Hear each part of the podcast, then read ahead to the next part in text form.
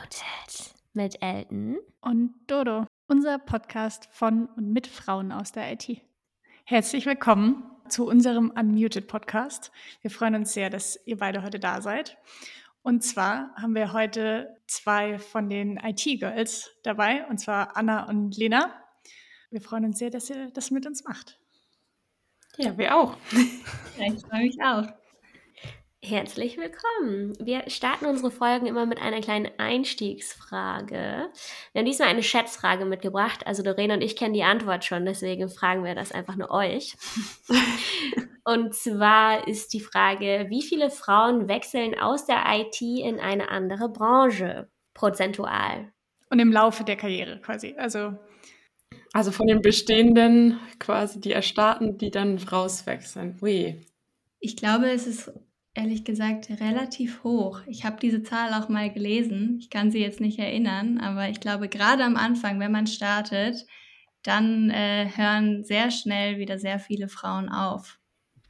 Ich glaube auch, dass es hoch ist, ja. Ihr müsst was schätzen. Oh Gott, jetzt sag eine Zahl, Anna. Keine Ahnung, 32%. Okay. Ich sag 40%.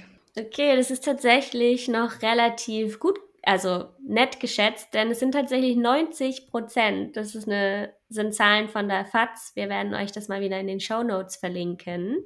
Wow. Die tatsächlich aus der IT wieder rauswechseln.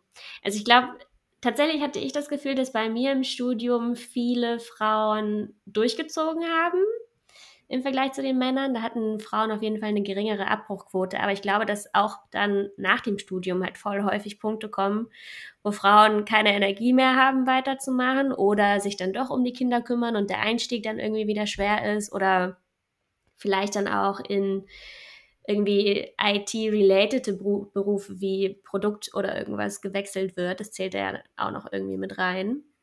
Ja, aber 90% war schon ziemlich hoch. Wow, das überrascht selbst mich jetzt total. Ja, ich hätte das auch so eingeschätzt wie ihr, aber es sind tatsächlich 90%. Und ist natürlich auch die Frage oder die spannende Frage, wann das passiert. Aber heute geht es so ein bisschen um den ersten Step oder einen der ersten Steps, der dann in diese IT-Karriere führen kann, und zwar erfolgreich IT studieren. Da haben wir euch natürlich auch als Experten dabei, denn ihr studiert oder habt studiert. Aber erstmal würden wir euch gerne fragen, was sind denn die IT-Girls und seit wann seid ihr dabei? Genau, ich glaube, ich beantworte mal die Frage, weil ich von Anfang an mit dabei bin. Ich habe IT-Girls zusammen mit meiner Schwester gegründet, 2021 ungefähr, also Anfang 2021, weil Laura, also meine Schwester und ich, beide auch nicht aus der IT kommen, sondern nach dem Abi erstmal was anderes studiert haben und dann so im Laufe der Zeit im Studium und danach herausgefunden haben, dass IT eigentlich sehr gut zu uns gepasst hätte. Und wir uns dann natürlich so ein bisschen geärgert, also geärgert ist vielleicht ein sehr hartes Wort, aber dass wir diesen Umweg gegangen sind. Und deswegen haben wir gedacht, lass uns doch einfach unsere Erfahrungsberichte aufschreiben, weil uns fehlten halt die Informationen zur Schulzeit und wollten damit dann einfach eine Lücke füllen, weil wir auch noch sehr dicht dran sind. Wir sind selber noch im Studium oder gerade erst fertig gewesen und das waren unsere Beweggründe dahinter. Genau, und machen jetzt vor allem den Blog natürlich mit Erfahrungsberichten und versuchen ja Einstiegsmöglichkeiten zu schaffen und ja Begriffe zu erklären, mit denen man ja in der IT immer so um sich wirft, wo aber alle Leute, die nicht in der IT sind, immer denken, wovon reden die eigentlich? Genau, und ja, wollen einfach möglichst viele junge Frauen begeistern, wenigstens mal in die IT reinzuschauen. Sehr, sehr cool. Und ihr seid ja auch seit der Gründung ein ganzes Stück gewachsen. Also quasi am Anfang war das ja quasi nur du und deine Schwester. Und jetzt ist zum Beispiel auch Anna mit dabei. Wie kam das? Genau, Anna kann ja mal erzählen, wie sie dazu gekommen ist. Ja, genau. Also ich habe Lena kennengelernt eigentlich während des Studiums. Im Bachelor hatten wir ein Modul, als sie gerade noch Informatikmodule nachgeholt hat für den Master. Und dann, ich glaube, ich hab ihr eine Frage gestellt, tatsächlich zum Inhalt vor der Klausur. Weil ich in dem Modul auch niemanden kannte und dachte, wen frage ich denn jetzt? Und ich glaube, du hattest mal was in den Gruppenchat gepostet oder so und da dachte ich, du hast bestimmt Ahnung davon. Und dann ich glaube, du hattest als Profilbild IT-Girls, also mit den T-Shirts, mit den IT-Girls-T-Shirts drauf. Und dann habe ich das angesprochen und dann hast du mir von dem Blog erzählt und ich fand das alles wahnsinnig cool. Dann hat sich das tatsächlich erstmal verlaufen. Und dann, dieses Jahr, hat es dann Fahrt aufgenommen, dass ich dann dachte, hey, irgendwie ist es doch auch ein Herzensthema von mir und habe dir nochmal geschrieben. Und dann durfte ich mitmachen und bin jetzt fester Bestandteil des Teams. Das heißt, euer Blog ist eigentlich so das Steckenpferd? Genau, also damit haben wir auf jeden Fall angefangen und das ist auch Fokus. Also wir veröffentlichen einmal in der Woche einen Artikel auf dem Blog. Und genau, wir machen das jetzt inzwischen zu 9. Also das heißt, man kann die Arbeit auch ganz gut auf allen Schultern verteilen. Aber natürlich werden wir ganz stark unterstützt durch Social Media, also Instagram vor allem, weil man natürlich da die Zielgruppe erreicht. Und auch da versuchen wir halt, ja, niedrigschwellige Angebote zu schaffen, einfach indem man Begriffe erklärt, indem man seinen eigenen Weg irgendwie aufzeigt. Und bei Google werden wir zum Beispiel am meisten gefunden über das Stichwort Informatik ohne Vorkenntnisse. Das heißt, da suchen wirklich die Leute nach, irgendwie schaffe ich das, IT zu studieren ohne Vorkenntnisse. Genau, das ist so unser beliebtestes Suchwort bei Google. Sehr cool. Ja, spannend. Den Artikel von euch wollte ich tatsächlich auch mal lesen. Es ist ja IT ohne Vorkenntnisse. Habe ich noch auf meiner Reading-List, habe ich bis jetzt noch nicht gelesen. Ich habe ihn gelesen. Ich fand ihn echt super spannend. Auch weil, cool. Ich habe mir auch damals Gedanken gemacht. Irgendwie, also ich habe Wirtschaftsinformatik dann studiert und dachte mir auch so, ja, okay, aber ich kann ja gar nicht programmieren. Was war jetzt? Und das ging mir auch ein bisschen so wie es im Artikel irgendwie beschrieben wurde und dass man da schon reinfindet und das aber schon auch ein bisschen dauert. Das fand ich echt schön. Ein schöner Erfahrungsbericht. Ich finde halt gerade so diese Erfahrungen miteinander zu teilen, das nimmt einem halt auch dann diese Ängste und lässt einem Sorgen, denn die man irgendwie hat, halt geringer erscheinen oder das macht es halt so schön, dass die Berichte bei uns halt aus erster Hand sind und wirklich halt unsere eigenen Erfahrungen sind, die wir irgendwie gemacht haben.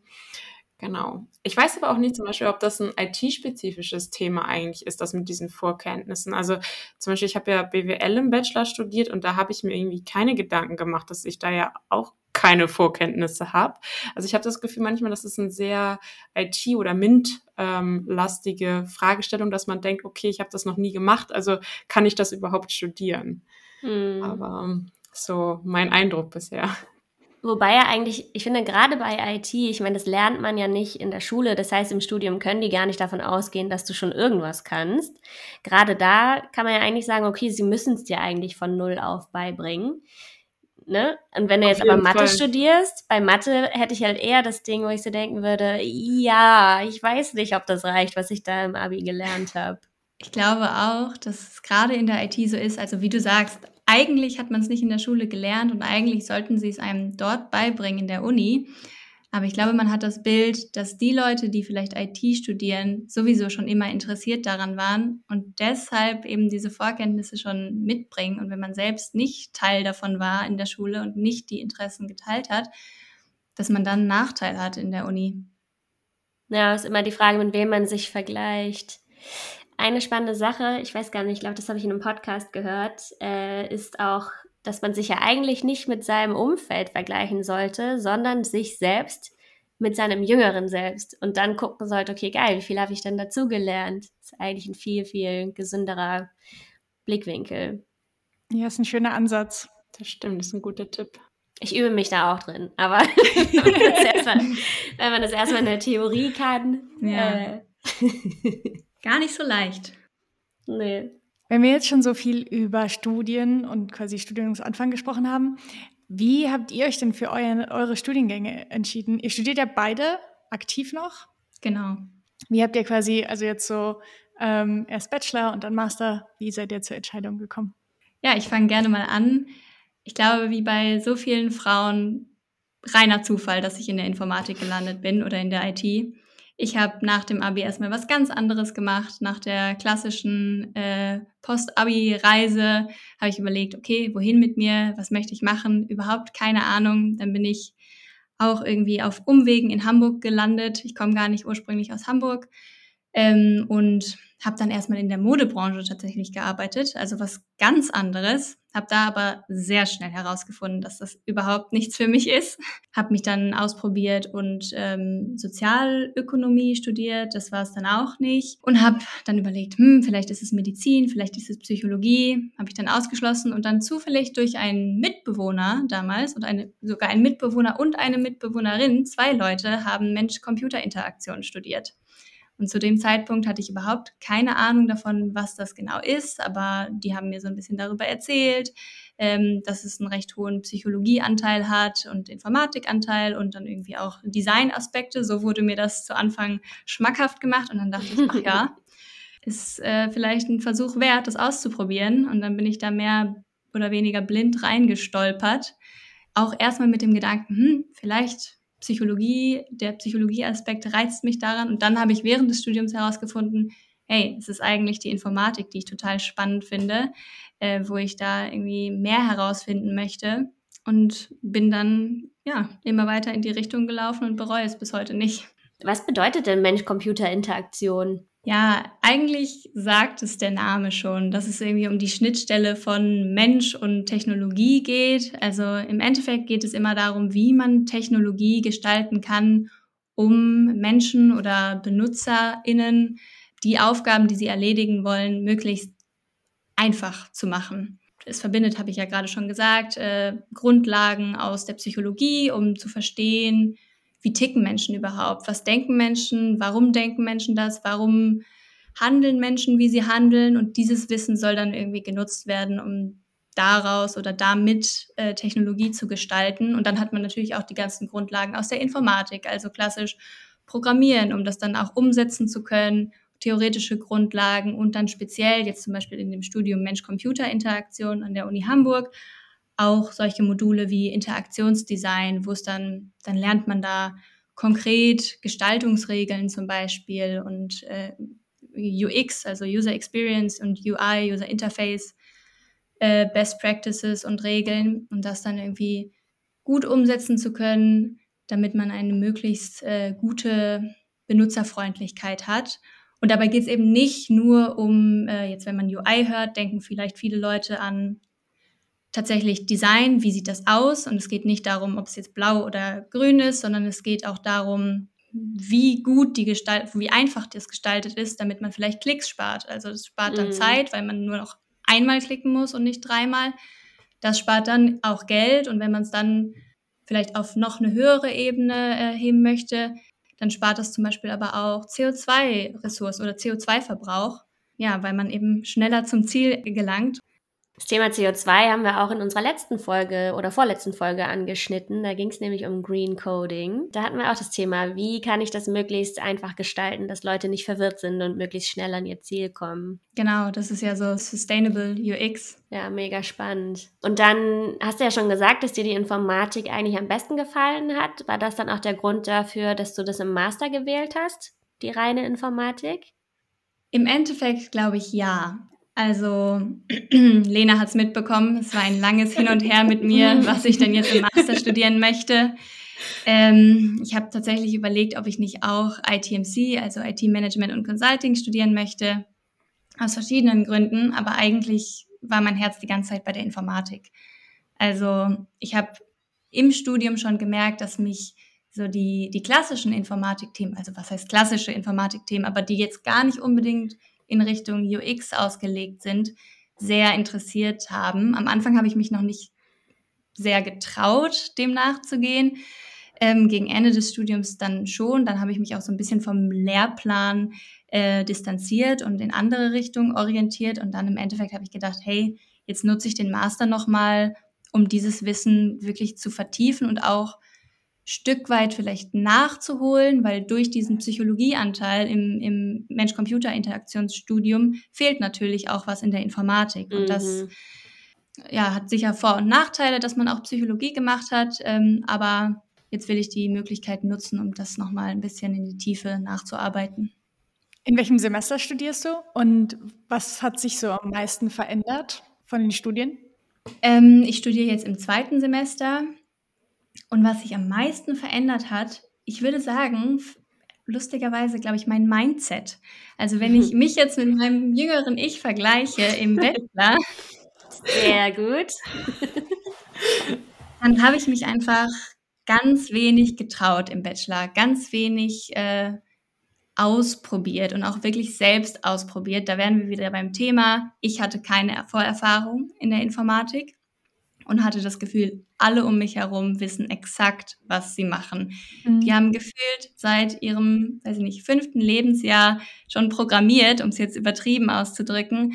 Und ich habe mich da irgendwie gefühlt wie ein Mäuschen, was da jetzt hinkommt und eigentlich von den anderen lernen muss. Und ja, für alle, die zum Beispiel schon mal selbst programmiert haben, wissen, man muss es selbst machen, um es zu verstehen und um es wirklich zu können.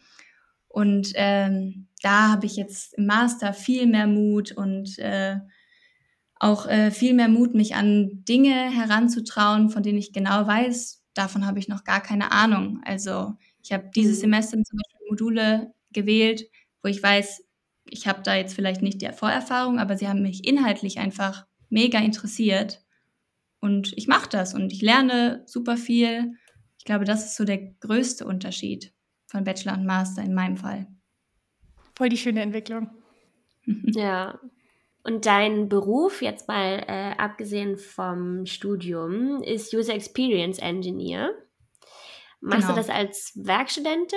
Vielleicht dazu gesagt, also es gibt ja die Differenzierung User Experience Engineer und Designer und ich habe irgendwie beide Rollen in mir drin. Also vielleicht der Unterschied ist ja eigentlich, als UX-Designerin beschäftigt man sich ja initial erstmal damit, mit User Research, wer ist der User, was ist das Problem, überlegt sich, welche Schritte müssen irgendwie ausgeführt werden, um dann eben diese Aufgabe zu lösen und Painpoints aufzudecken und dann macht man UI-Design, Interaktionsdesign, all diese Sachen. Und der Unterschied zum Engineer ist dann tatsächlich die Implementierung, also dass man dann auch am Frontend entwickelt. Und UX-Engineer ist so ein bisschen an der Schnittstelle zwischen Design und Entwicklung. Und jetzt das letzte Jahr über zum Beispiel war ich eigentlich mehr in der Rolle der Designerin. Das hat sich so ergeben, einfach anhand der Projekte. Und es ist eine super coole Erfahrung. Ich konnte nämlich während des Bachelors genau das, was ich gelernt habe, im Bachelor direkt umsetzen auf der Arbeit und dieses Wissen dann irgendwie festigen. Sehr, sehr cool. Sehr spannend. Und ich meine, mit dem Design schließt sich vielleicht auch so ein bisschen das anfängliche Interesse in Bezug auf Mode, nur jetzt halt auf einen anderen Bereich angewandt. Ist auch ganz schön. Ja, genau. Es ist mega vielfältig. Also ich finde auch, viele Leute sagen ja, Informatik oder IT ist nicht kreativ, aber das stimmt überhaupt nicht. Das habe ich früher auch gesagt. Alle Aspekte daran sind kreativ. Also auch wenn man irgendwie codet, das ist auch eine mega kreative Aufgabe, egal was man eigentlich damit löst. Das stimmt. Ich erinnere mich an hitzige Diskussionen mit meinem Vater, was kreative Berufe sind. Und du bist auch in der Ethikkommission an der Uni. Genau. Dazu noch was zu sagen? Ja, sehr gerne. Das ist eben auch Teil, der sich in meinem Bachelor so ein bisschen herausgestellt hat, dass ich da auch total viel Interesse dran habe. Und so gerade in den letzten 2 Bachelorsemestern, würde ich sagen, habe ich irgendwie Ethik in der IT für mich entdeckt. Und letztendlich sogar so weit ging das Interesse, dass ich das in meine Bachelorarbeit mit aufgenommen habe und da auch irgendwie einen Ethikteil drin hatte. Und jetzt im Master hat sich's ergeben, dass es gibt immer 2 studentische RepräsentantInnen für die Ethikkommission. Ja, die Stelle war offen und ich dachte, hey, das ist doch irgendwie genau mein Ding. Und da diskutieren wir eben sehr viel über die Forschungsanträge, die gestellt werden und schauen, wie ethisch die sind. Sehr gut. Na gut, wir gehen einmal rüber zu Lena. Wie hast du dich denn für deinen Studiengang entschieden? Also ich wollte in der Schule immer Mathe studieren. Ich fand Mathe immer cool und war, glaube ich, auch mein bestes Fach in der Schule. Und dann haben mich alle verunsichert damit, weil alle waren so, ja, was willst du denn mit Mathe später beruflich machen, wenn man irgendwie 17 ist? Und ja gar keine Ahnung vom Berufsleben hat und diese Frage überhaupt nicht beantworten kann, hat mich das damals total verunsichert. Und alle waren, also auch gerade natürlich die MitschülerInnen waren dann so, ja, Mathe ist doch jetzt schon voll schwer, wieso willst du das denn noch studieren? Und ja, dann habe ich mich erstmal für ein duales Studium in BWL entschieden tatsächlich. Also bin dann erstmal den klassischen Weg gegangen. Und das hat mir auch total Spaß gemacht. Und ich hatte das Glück dann, dass ich das in einem E-Commerce-Unternehmen gemacht habe, das duale Studium.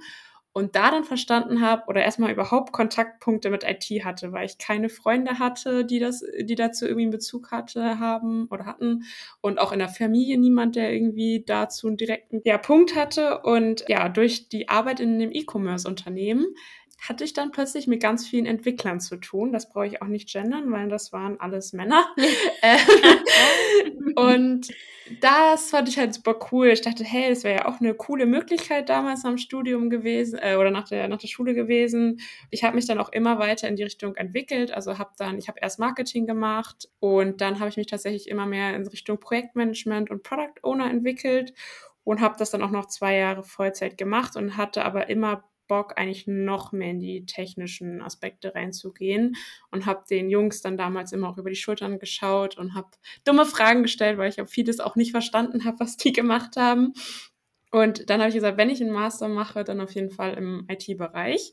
Mhm. Nur das ist ja tatsächlich gar nicht so einfach in Deutschland, von einem Fachbereich in den anderen Fachbereich zu wechseln zwischen Bachelor und Master. Da werden einem dann doch relativ viele Steine in den Weg gelegt, weil man irgendwelche Credits erfüllen muss.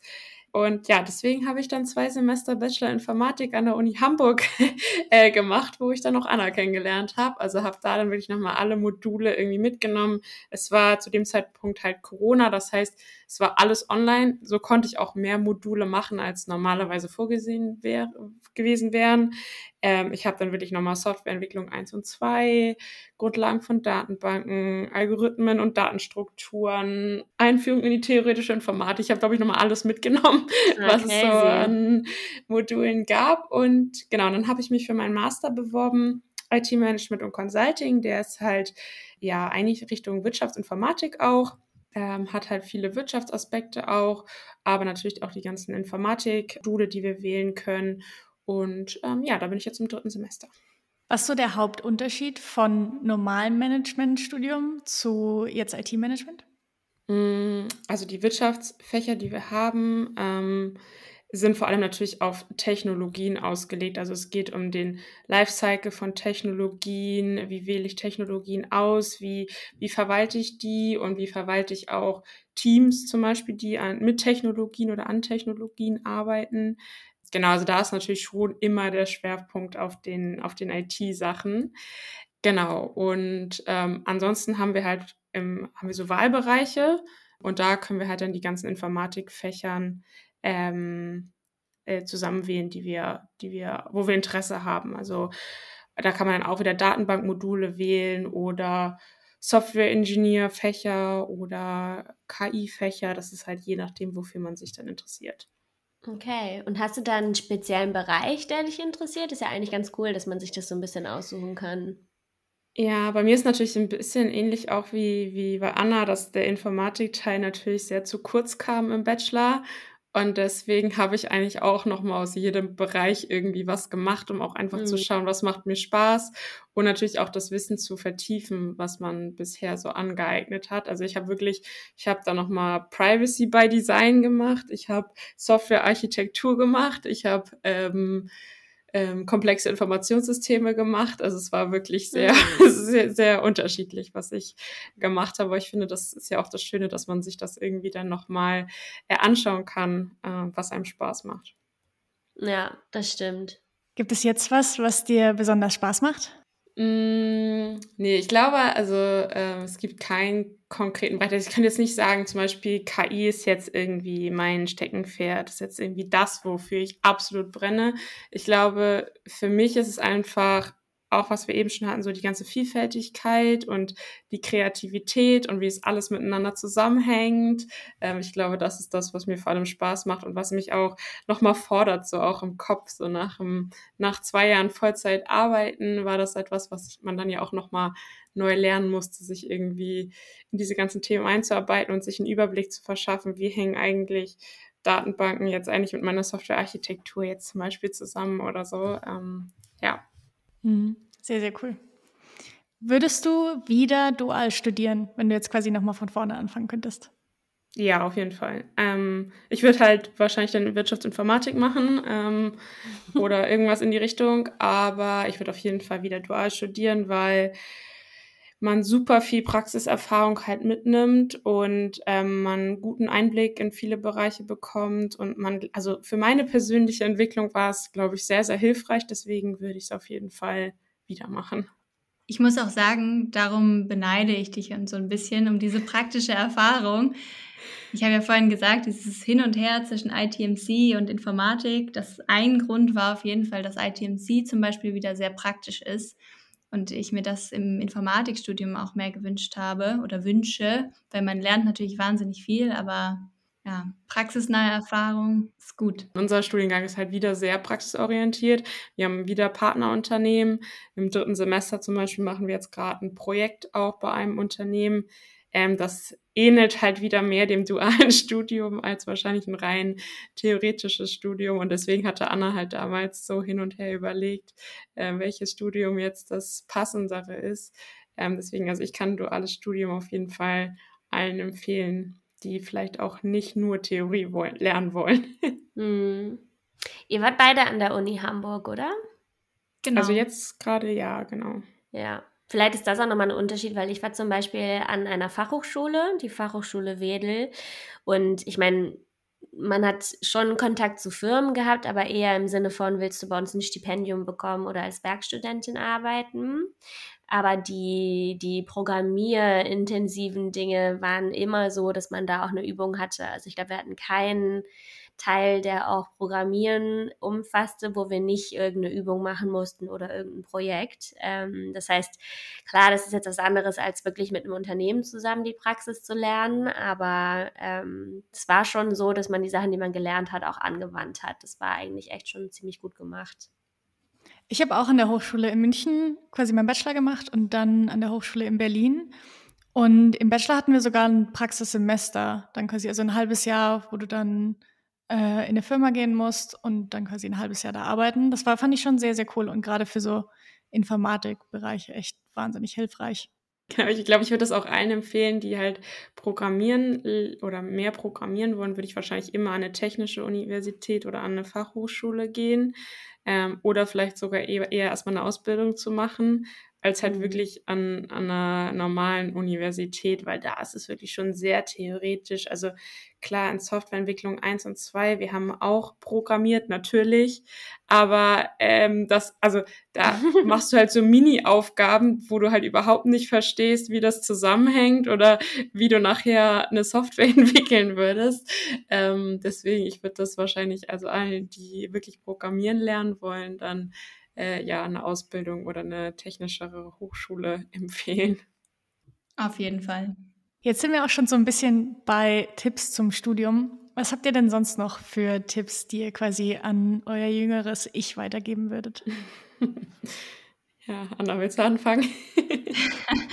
Ja, ich habe es ja vorhin schon so ein bisschen angeschnitten. Auf jeden Fall gehört eine ordentliche Portion Mut zum erfolgreichen Studieren dazu, würde ich sagen. Also es ist vielleicht auch Typsache, aber gerade im IT-Bereich oder generell in Bereichen, wo man noch nicht so viel Ahnung hat, einfach selber ausprobieren. Einfach Fragen stellen, ausprobieren, machen. Da lernt man eigentlich am meisten.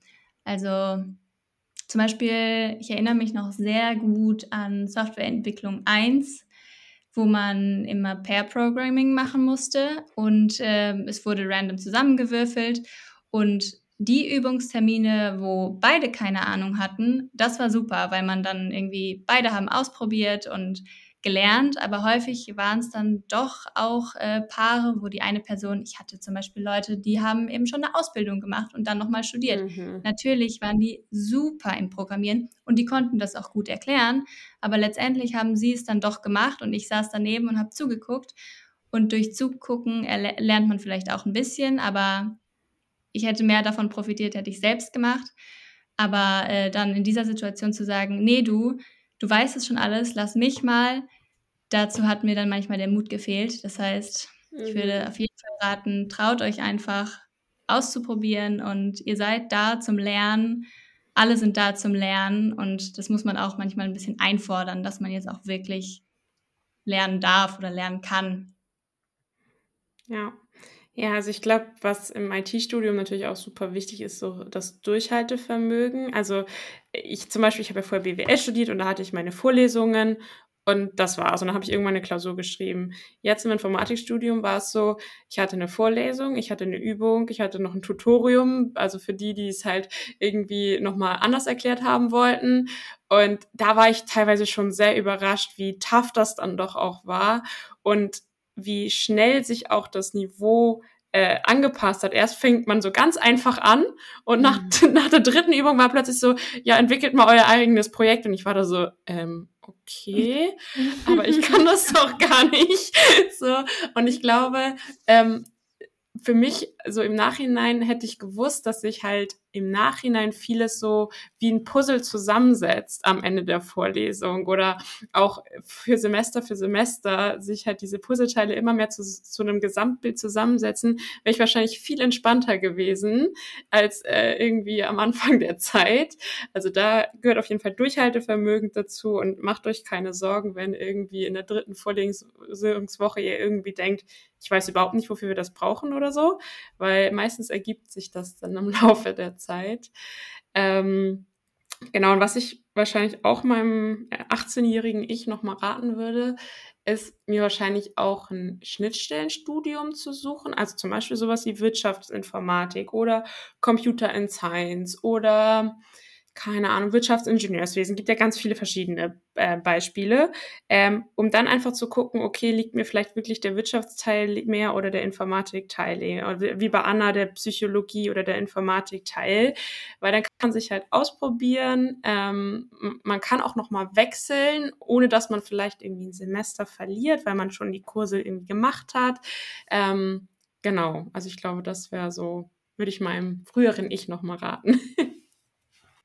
Und vielleicht auch keine Angst davor haben, sich nochmal umzuentscheiden. Es ist ja nichts in Stein gemeißelt. Ich habe auch mal ein Semester Logistik und technische BWL studiert. Bin sehr froh, dass ich da den Mut aufgebracht habe, das zu wechseln, weil es sich schon erst so ein bisschen nach Scheitern angefühlt hat. Aber es war einfach nicht das, was mich glücklich gemacht hat. Und dann, wenn man es dann doch findet, dann ist es sehr viel schöner und macht auch sehr viel mehr Spaß. Auf jeden Fall. Und Stichwort ausprobieren, was du gerade gesagt hast, Lena. Ich glaube, das ist auch nochmal ganz wichtig. Also ob das jetzt in einem Praktikumsrahmen ist oder vielleicht als Werkstudentin irgendwo. Ich glaube, sich ausprobieren hilft da enorm. Oder auch zu Hause. Also vielleicht, wenn man Freude daran hat, zu programmieren, dass man dann auch seine eigenen kleinen Projekte aufsetzt und da einfach ausprobiert und verschiedene Sachen macht und hier und da mal reinschnuppert. Ich glaube, das hilft extrem auch so das eigene Ziel vielleicht auch zu festigen, also wo man denn eigentlich hin möchte, weil wenn ich jetzt so überlege, also bei mir war das ja nach dem Bachelor auch so und Kommilitoninnen hatten das Gleiche, dass sie nach dem Bachelor dachten, ja okay, aber was möchte ich denn eigentlich? Ich habe jetzt alles so ein bisschen im Bachelor gemacht, aber nichts außerhalb ausprobiert und ich glaube, wenn man das macht im Studium, hilft es einem auf jeden Fall persönlich sehr weiter. Bringt uns auch so ein bisschen zur nächsten Frage, weil Studium ist ja eine Sache, das ist halt nach ein paar Semestern fertig, aber wie entscheide ich denn danach, welche Richtung ich einschlagen würde? Praxis hilft da sicherlich, so eine Richtung zu finden, wo man hin möchte, aber wie macht ihr das? Ihr habt das ja noch ein bisschen vor euch. Ich wollte gerade sagen, wenn ich das wüsste, wäre ich schon einen Schritt weiter. Also genau, ich befinde mich ja gefühlt genau in dieser Phase und werde auch immer häufiger jetzt gefragt, so ja Lena, nächstes Semester ist ja deine Masterarbeit und was machst du denn danach? Das weiß ich auch noch nicht. Also klar, durch die verschiedenen Studiengänge, durch die unterschiedlichste Berufserfahrung, die ich jetzt auch schon sammeln durfte, weiß ich natürlich, was mir liegt, wo meine Stärken sind, was mir vielleicht auch wichtig bei der Arbeit ist und was mir nicht so wichtig ist oder vielleicht auch in welchen Umfeldern ich nicht arbeiten möchte. Aber ich kann jetzt noch nicht sagen, ich möchte jetzt diesen einen Beruf machen oder ich möchte unbedingt zu dieser einen Firma oder so. Das habe ich aktuell noch nicht. Ich werde mir wahrscheinlich nächstes Semester dafür auch nochmal Zeit nehmen, um auch einfach in mich selbst reinzuhören. Und weil häufig geht das ja auch unter irgendwie. Neben Studieren, Arbeit, Freunde, Sport, so, man nimmt sich ja irgendwie gar nicht die Zeit, sich vielleicht auch mal inspirieren zu lassen, mal wirklich zu schauen, was will ich eigentlich? Und das werde ich wahrscheinlich nächstes Semester einfach mal machen. Und auch da geht halt leider Probieren über Studieren.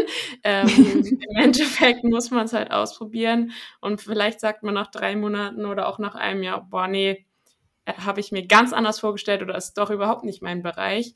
Aber dann kann man ja auch wieder wechseln. Also das ist, ich glaube, das ja. Ist so das Wichtigste, dass man sich einfach traut, was zu machen. Und das ist auch gar nicht schlimm, wenn es dann gar nicht passt irgendwie. Was man dann immer vergisst, ist, dass man mit solchen, sei es, du hast 3 Monate die eine Firma ausprobiert und es gefällt dir nicht, das sind dann ja nicht 3 Monate verlorene Zeit. Du hast ja viel gelernt und du hast vor allem auch gelernt, was du nicht willst. Und das ist manchmal viel wichtiger. Ja, das glaube ich auch. Aber ich glaube, wie man dem vielleicht so ein bisschen entgegenwirken kann. Also am besten lernt man wahrscheinlich trotzdem in der Praxis, aber einfach mal mit Leuten sprechen, die diesen Beruf oder einen Beruf, den man vielleicht spannend findet, ausüben und da so ein bisschen Input einholen, weil ja im Informatikstudium oder auch im ITMC-Studium, da lernt man ganz viele Sachen kennen, aber die genauen Berufe, die man dann später ausüben würde, das bleibt häufig so ein bisschen auf der Strecke. Was mache ich denn jetzt, weiß ich nicht, mit meiner Kryptographie-Vorlesung, genau, zum Beispiel. Einfach mal nach außen schauen und gucken, wer macht denn das, was in dem Bereich, was gibt es da vielleicht überhaupt für Berufe und dann konkret mit jemandem sprechen und vielleicht Mentoren, Mentorinnen holen, die einem da beiseite stehen können in dieser Entscheidungsphase. Könnte auch hilfreich sein. Ja, und traut euch da auch zu fragen. Also ich habe jetzt die Erfahrung gemacht, der Fachkräftemangel ist so hoch und die Leute suchen so sehr nach guten Leuten, dass wenn man halt fragt, hey, kann ich mal 5 Tage bei euch reinschauen? Und wenn es nur ist, oder 2 Tage mal bei jemandem, der diesen Beruf macht, über die Schulter schauen kann. Ich glaube, die wenigsten Firmen würden sagen, nee, geht gar nicht. Also ich glaube, da einfach fragen, weil da nimmt man wahrscheinlich wirklich das meiste mit. Und oft kann man sich ja dann auch im Job selber viel weiterentwickeln. Also man fängt ja nicht was an und muss dann dabei bleiben, sondern wie du auch erzählt hast, Lena, man fängt halt eine Rolle an und dann merkt man vielleicht, irgendwie würde mich der Bereich auch total interessieren. Vielleicht schaue ich da mal irgendwie Leuten zu und dann gucke ich mal, ob ich da so ein paar Verantwortungsbereiche übernehmen kann. Und dann wächst man da irgendwie so ein bisschen rein und dann kann man tatsächlich vielleicht einfach im Unternehmen die Rolle wechseln oder sich nochmal woanders hin bewerben.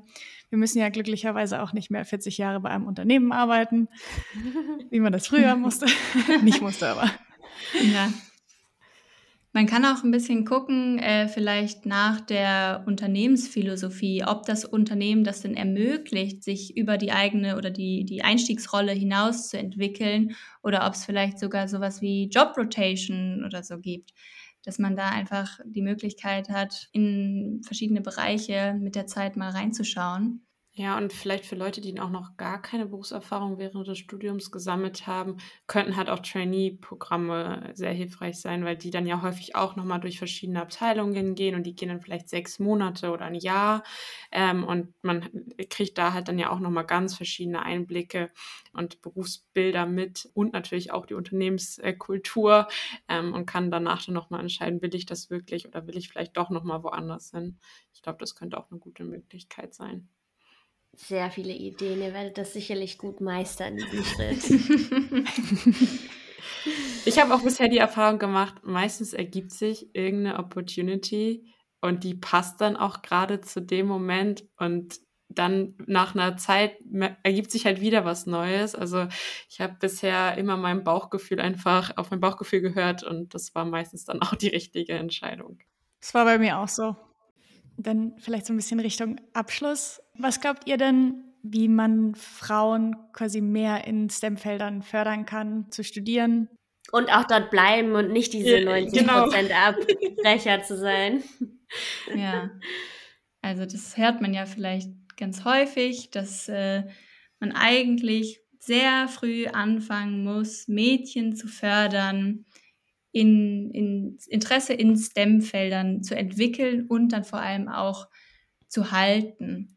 Ich weiß nicht, in irgendeinem Vortrag habe ich es mal gehört, dass ich glaube, ab dem 11. Lebensjahr oder so war das, dass Mädchen dann, die vorher vielleicht Interesse in naturwissenschaftlichen Bereichen zum Beispiel hatten, dann plötzlich kein Interesse mehr gezeigt haben, weil es einfach in unserer Gesellschaft, ich meine, man sozialisiert wird, dass dann vielleicht andere Themen wichtiger werden für Mädchen und STEM-Felder sogar uncool und dann möchte man sich vielleicht gar nicht mehr damit beschäftigen und dann sind es eher die Jungs, die darin verbleiben. Und das zeigt sich dann auch bei der Studiumswahl. Wenn man dann natürlich ab dem 11. Lebensjahr keinen Kontakt mehr dazu hatte, dann erwägt man vielleicht auch kein Studium im STEM-Bereich. Ich meine, wir hatten jetzt das Glück, dass wir doch da irgendwie so ein bisschen reingestolpert sind. Aber das war, wie gesagt, auch unser Glück. Ich habe vorher ja auch den Umweg gemacht. Und ich glaube, das muss in allen Bereichen passieren. Also in der Schule muss es gefördert werden, aber auch zu Hause.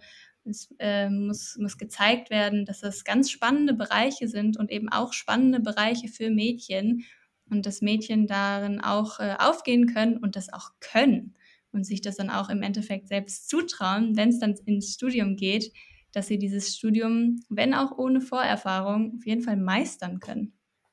Ja, ich glaube, ich habe auch verschiedene Punkte. Also einmal anknüpfend an dein, was für mich immer so ein gutes Beispiel ist, auch heutzutage, wenn man die Kinder in der Schule fragt, dann haben sie ja immer noch diese klassischen Berufe, Anwalt, Ärztin und so weiter und so fort. Und woran liegt das natürlich, dass zum Beispiel ja, wenn ich mir bei Netflix-Serien angucke, dann sind das Suits, das geht um irgendwelche Anwaltskanzleien oder es sind irgendwelche Ärzte-Serien. Also das Bild vom IT, das kommt ja zum Beispiel in Serien oder in Filmen so selten vor oder dann halt nur als Hackerin, die irgendwie schon ultra gut ist, die das schon ultra lange macht. Ich glaube, das wäre noch ein Hebel, obwohl ich jetzt auch keine Idee hätte für eine IT-Serie. Aber ich glaube, das ist halt so ein Punkt, was einfach fehlt als Berufsbild.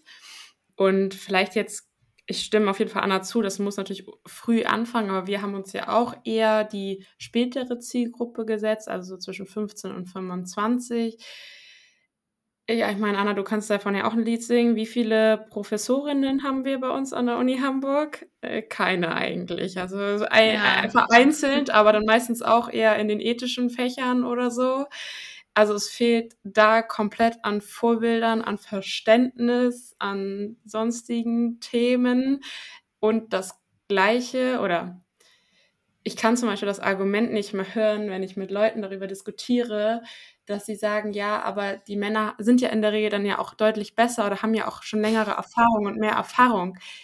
Ja, also das ist tatsächlich so, also dieses Know-how-Gap gibt es ja, aber einfach, weil wir Frauen so viel später anfangen, weil wir erst so viel später auf die Idee kommen, dass IT ja auch cool sein könnte und uns das dann im Nachhinein wieder irgendwie als Vorwurf zu machen, so, ja, hättet ihr doch mal früher angefangen, so denke ich mir so, oh Leute, ich kann es nicht mehr hören, wir müssen uns das einfach eingestehen, dass es in vielen Bereichen so ist, aber dann muss man doch das dazu eher, oder da nur, eine Kultur oder auch ein Umfeld schaffen, die das halt irgendwie wieder ja aufhebt und die unterstützend ist. Ich weiß total, was du meinst. Also im Studium, dass es dann sich manchmal so anfühlt, als könnten die Männer irgendwie mehr. Aber ich finde, dass es jetzt quasi in meinem professionellen Umfeld und auch quasi, weil ich hauptsächlich eben in Startups und super diversen Firmen arbeite, dass es da überhaupt nicht mehr so ist.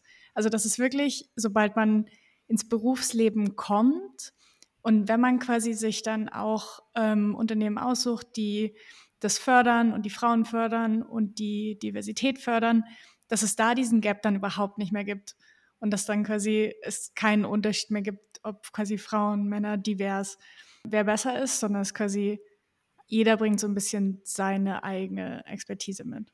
Ja, plus es ist ja auch eine mega subjektive Betrachtung, ne? Also was Frauen leisten müssen, um ebenbürtig im Know-how angesehen zu werden, das muss man ja erstmal alles runterrechnen. Ja, absolut. Na, aber das, was du sagst, das zeigt ja auch schon so ein bisschen eine mögliche Lösung des Problems. Also selbst wenn es diese Gap gibt, und die gibt es ja, wie du gesagt hast, Lena, das dann im Berufsleben aufzufangen, indem dann alle irgendwie gefördert werden und auch Frauen in Anführungsstrichen gefördert werden und man dann sieht, ja, die Frauen können auch tatsächlich genauso viel wie die Männer. Das ist ja eigentlich der Weg, aber ich glaube, viele Unternehmen oder ein paar Unternehmen fallen sozusagen darauf rein, dass Männer vermeintlich besser aus dem Studium kommen. Das ist ja auch häufig ein Grund, warum zum Beispiel Frauen ja auch wieder rausgehen aus IT, ist ja, dass sie häufig in Teams dann doch die Einzige sind. Und auch wenn wir natürlich irgendwie sagen, Menschen sind alle gleich, aber es gibt ja nun mal auch geschlechterspezifische Unterschiede und es fehlt einem halt so ein bisschen der Ankerpunkt dann doch. Also ich höre das ja auch immer wieder im Studium und auch von Frauen, die in rein männlichen Teams gearbeitet haben, die haben halt gesagt, ich habe mich da nicht willkommen gefühlt, ich hatte irgendwie keinen Ankerpunkt, die Interessen sind halt vielleicht doch anders, ich interessiere mich vielleicht doch nicht für Fußball-Bundesliga oder so und ich gehe jetzt irgendwie nicht jeden Abend mit denen zocken und schon bin ich da irgendwie dann doch außen vor. Und deswegen, also ich glaube, Firmen, die keine diversen Teams haben, werden langfristig immer Frauen verlieren aus ihren Teams. Glaube ich auch. Ja, man sieht es, finde ich, auch total, dass wenn es ein diverses Team gibt, dann ist es auch kein Problem oder weniger ein Problem, Frauen für Stellen zu gewinnen und dann auch im Recruiting. Aber wenn es quasi gar keine Frauen im Unternehmen gibt und vor allem quasi in der IT-Abteilung, dann habe ich da auch, wenn ich mich jetzt irgendwo bewerbe, weiß ich auch immer nicht genau, ob ich dann da tatsächlich anfangen möchte, ob ich mich da wohlfühle. Hattet ihr die Situation schon mal, dass ihr die einzige Frau in einem Team wart?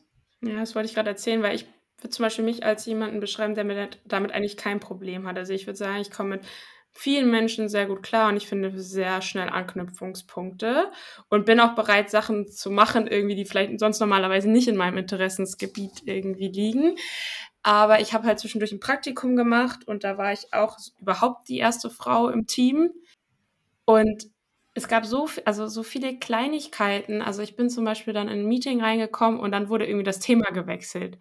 So unter dem Motto, ja, mit Lena kann man ja nicht über das Thema rechnen, weil sie ist ja eine Frau. Und es sind so Kleinigkeiten, die denen gar nicht auffallen, also den männlichen Kollegen gar nicht auffallen. Aber ich habe mich halt so wenig willkommen gefühlt, dass das echt, also es hat nicht harmoniert. Und das Kind war dann auch irgendwann in den Brunnen gefallen und ich würde auch sagen, im Nachhinein war es nicht mein Team und ich habe nicht mit den Leuten irgendwie connected. Ja, wenn man sich selbst immer als Fremdkörper so ein bisschen fühlt, das ist einfach schade. Und ich meine, Teams leben ja auch so ein bisschen von Austausch über die Arbeit hinaus. Also es ist ja irgendwie schön, wenn man auch ein bisschen Smalltalk führen kann und es jetzt nicht immer ums Produkt oder was auch immer gehen muss. Ich finde, du hast auch, also so mit dem Wort Fremdkörper, das ganz gut getroffen. Wenn man als Fremdkörper wahrgenommen wird, dann fühlt man sich ja auch so. Also so wie, wenn du sagst, du kommst in den Meetingraum und dann wechseln sie das Thema, dann bist du ja im Grunde ein Fremdkörper in dem Team und dann wird sich das auch immer so anfühlen. Das ist total schade irgendwie. Ja, und zum Beispiel, wo ich mein duales Studium gemacht habe, da war das halt nie so. Also die waren halt eher so noch so, ey cool, ich kann dir das erklären und komm mal dazu und wenn du es nicht verstehst, dann sag Bescheid, ist gar kein Thema. So, da war das halt einfach viel offener und viel mehr die Bereitschaft, irgendwie mir auch noch was beizubringen und so, als ja heute im anderen Praktikum. Aber ja, ist wahrscheinlich auch einfach sehr teamabhängig. Und ich könnte mir auch vorstellen, dass, wo wir jetzt am Anfang darüber gesprochen haben, wie viele Frauen aufhören, dann in der IT-Branche zu arbeiten, wenn man aus dem Studium kommt und vielleicht durchgehalten hat, weil im Studium, ich kenne zum Beispiel dieses Fremdkörpergefühl auch und man hält durch, weil man denkt, ich finde es spannend, Studium dauert jetzt nur, weiß ich nicht wie viele Jahre und danach steige ich ein und habe irgendwie ein cooles Team und da ist es anders und dann kommt man vielleicht Und wenn man Pech hat in ein Team, wo es genauso ist und man hat wieder das Fremdkörpergefühl und dann fehlt einem einfach der Atem, dann noch weiterzumachen. Dann denkt man sich, okay, stopp, dann mache ich lieber was ganz anderes und hör auf. Ja, aber... Also ich kann aus meiner Erfahrung sagen, dass es nicht so sein muss und dass es auch sehr, sehr, sehr coole Teams gibt, sehr diverse Teams und auch Firmen, wo man echt gefördert wird als Frau. Zum Beispiel in meinem Studiengang jetzt auch, also da ist das auch eine ganz andere Kultur und da, also wir sind jetzt 25% Frauen ungefähr in meinem Studiengang, ist jetzt ja auch immer noch nicht die Mehrheit, aber da sind die Jungs auch ganz anders schon auf diese Themen auch sensibilisiert, würde ich fast sagen. Also so, das ist auch ein ganz anderes Miteinander. Was wir vielleicht noch zu Männerteams, Ellen und ich waren ja auch auf der Konferenz, wo ihr auch wart, auf der ITCS. Und da haben wir uns mit zwei unterhalten und die meinten, sie hätten auch total gerne Frauen im Team. Und da meinte ich so, ja, also wenn ihr gerne Frauen hättet, dann wäre mein Tipp quasi, dass ihr einfach die Jobbeschreibung mal gendert. Weil das war halt, die Jobbeschreibung war so männlich. Es war so, wir suchen Macher und Erfinder und es war auch so richtig männliche Adjektive, weißt du, so. Und dann meinte ich, ja, damit könnte man anfangen. Und dann meinte der eine, ja, aber er will ja auch keine Frauen, denen das wichtig ist im Team. Da dachte ich mir. Hä? Ja gut, dann... Ich bin auch da ein bisschen müde, diese Diskussion tatsächlich zu führen, weil also klar, mit IT-Girls so tun wir das natürlich sehr häufig und wir hören immer wieder die gleichen Argumente, aber auch da ist jetzt das Durchhaltevermögen gefragt, was man im IT-Studium braucht und nur wenn wir jeden Einzelnen irgendwie überzeugen und mit unseren Argumenten auch überzeugen, dann hat das halt irgendwie eine Wirkung. Das Ding ist halt auch, das ist eigentlich eine Sache, die sollten nicht wir als Frauen, die ja eh schon in der Minderheit sind, machen müssen, sondern wir brauchen eben Männer an unserer Seite. Deswegen bin ich auch ganz froh, dass wir 50% Männer haben, die unseren Podcast hören, die uns helfen, die einfach ein Verständnis aufbauen und dafür sorgen, dass eben die größere Gruppe auch dafür sorgt, dass die IT ein Bereich wird, der für beide oder alle Geschlechter angenehmer ist. Und ein gutes Umfeld. Damit sich niemand als ein Fremdkörper fühlen muss. Ah. Sehr schön. Ich würde ganz gerne abschließend nochmal eine Frage zum Studium stellen. Meint ihr denn, dass man studieren muss, um in die IT zu gehen? Kopfschütteln. Ich sehe Kopfschütteln. Auch da, wo ich mein duales Studium gemacht habe, da haben die wenigsten IT studiert. Also alle EntwicklerInnen haben sich selbst da reingearbeitet, haben irgendwie einen Quereinstieg gemacht. Also ich glaube, ein IT-Studium ist nicht notwendig. Es gibt auch tolle Ausbildungen, die heißen dann meistens nur sehr unattraktiv wie FachinformatikerInnen oder so. Aber ich glaube, es gibt da erstens viele coole Ausbildungen. Zum Beispiel, es gibt auch die kaufmännische Ausbildung im Digitalisierungsmanagement. Also das ist ja sicherlich auch ein Bereich, den man erstmal wählen könnte. Ich kenne halt super viele, die auch aus sonstigen Fachbereichen kommen und dann das IT-Know-how irgendwie oben drauf gepackt haben und jetzt in dem Bereich arbeiten. Da würde ich dir absolut zustimmen. Also ich glaube, gerade wenn man in die Entwicklung möchte, dann braucht man eben diese praktische Erfahrung und die Praxisnähe, die im theoretischen Informatikstudium ja nicht gegeben ist. Was das Studium natürlich bietet, ist einfach diese Breite an Themen, in die man überall mal reinschaut. Also gerade die theoretischen Themen, theoretische Grundlagen der Informatik zum Beispiel, die kriegt man nun mal im Studium vermittelt. Und wenn man da Lust drauf hat, kann man sich sicher auch anders aneignen. Aber das Studium macht es je nach Lerntyp vielleicht auch leichter. Wenn unsere Hörerinnen jetzt mehr zu euch wissen wollen und aber vielleicht euch mal persönlich kennenlernen wollen, was sind denn eure nächsten Events, die ihr so plant? Genau, also wir machen immer mal wieder Events in Präsenz, online, meistens mit Kooperationsunternehmen, die sich dann natürlich auch vorstellen, aber wir wollen vor allem da immer die Berufsbilder vorstellen aus den unterschiedlichsten Perspektiven, was wir vorhin ja auch schon mal hatten als Praktikum oder Trainee-Programm. Und am besten folgt ihr uns tatsächlich dafür auf Instagram, weil da veröffentlichen wir immer die aktuellen Events, weil jetzt ist erstmal Weihnachten. Im Dezember haben wir kein Weihnachtsevent mehr geplant. Die nächsten Events werden wahrscheinlich im nächsten Jahr kommen und natürlich großes Thema ist auf jeden Fall Girls' Day, im April ist der, glaube ich. Genau, aber wir da bei Instagram oder auch bei LinkedIn veröffentlichen wir immer die nächsten Events. Sehr schön. Wir haben uns sehr gefreut, dass ihr da wart. Das waren tolle Gespräche. Ganz viel Spaß bei eurem restlichen Studium und vielleicht hören wir uns dann mal, wenn ihr gerade in den Beruf eingestiegen seid. Das würde uns sehr freuen. Auf jeden Fall. Stimmt, wir können jetzt so eine Reise machen. Ja. Einmal abfrühstücken.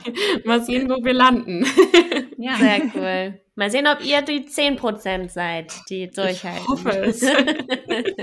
Ja, danke. Es war mega cool, mega spannend, hat Spaß gemacht. Fand ich auch total. Vielen, vielen Dank, dass ihr das mit uns gemacht habt. Danke euch. Tschüss. Ja, vor allem... Ui, da wollten wir alle was zu sagen. Ich fange jetzt einfach mal an. Unmuted mit Elton und Dodo. Unser Podcast von und mit Frauen aus der IT. Wir, das sind Elton und Dodo, erzählen euch in unserem Podcast von unseren Erfahrungen, Frauen in der IT zu sein und unterhalten uns auch mit anderen Frauen aus der IT. Es geht um Herausforderungen, Tipps und Tricks und auch die ein oder andere Anekdote. Thematisch sind wir ziemlich breit aufgestellt. Es geht auch um Produktentwicklung, Agile Coaching, aber auch in der IT geht es in die Tiefe der Programmiersprachen, Data Science oder auch verwandten Themen wie dem Green Coding. Wir wollen Frauen ein Sprachrohr verleihen, weil Frauen gehören in STEM-Felder. Und mit unserer Präsenz wollen wir dies untermauern und auch andere Frauen motivieren, sich mit dem Thema IT zu beschäftigen, in das Thema einzusteigen und vielleicht auch ihre Leidenschaft dafür zu finden. Hört rein in unsere verschiedenen Folgen, gebt uns Feedback und gerne auch Anregungen. Ihr findet uns auf Instagram und Twitter, unmute_it und natürlich auf allen Plattformen, auf denen es Podcasts gibt.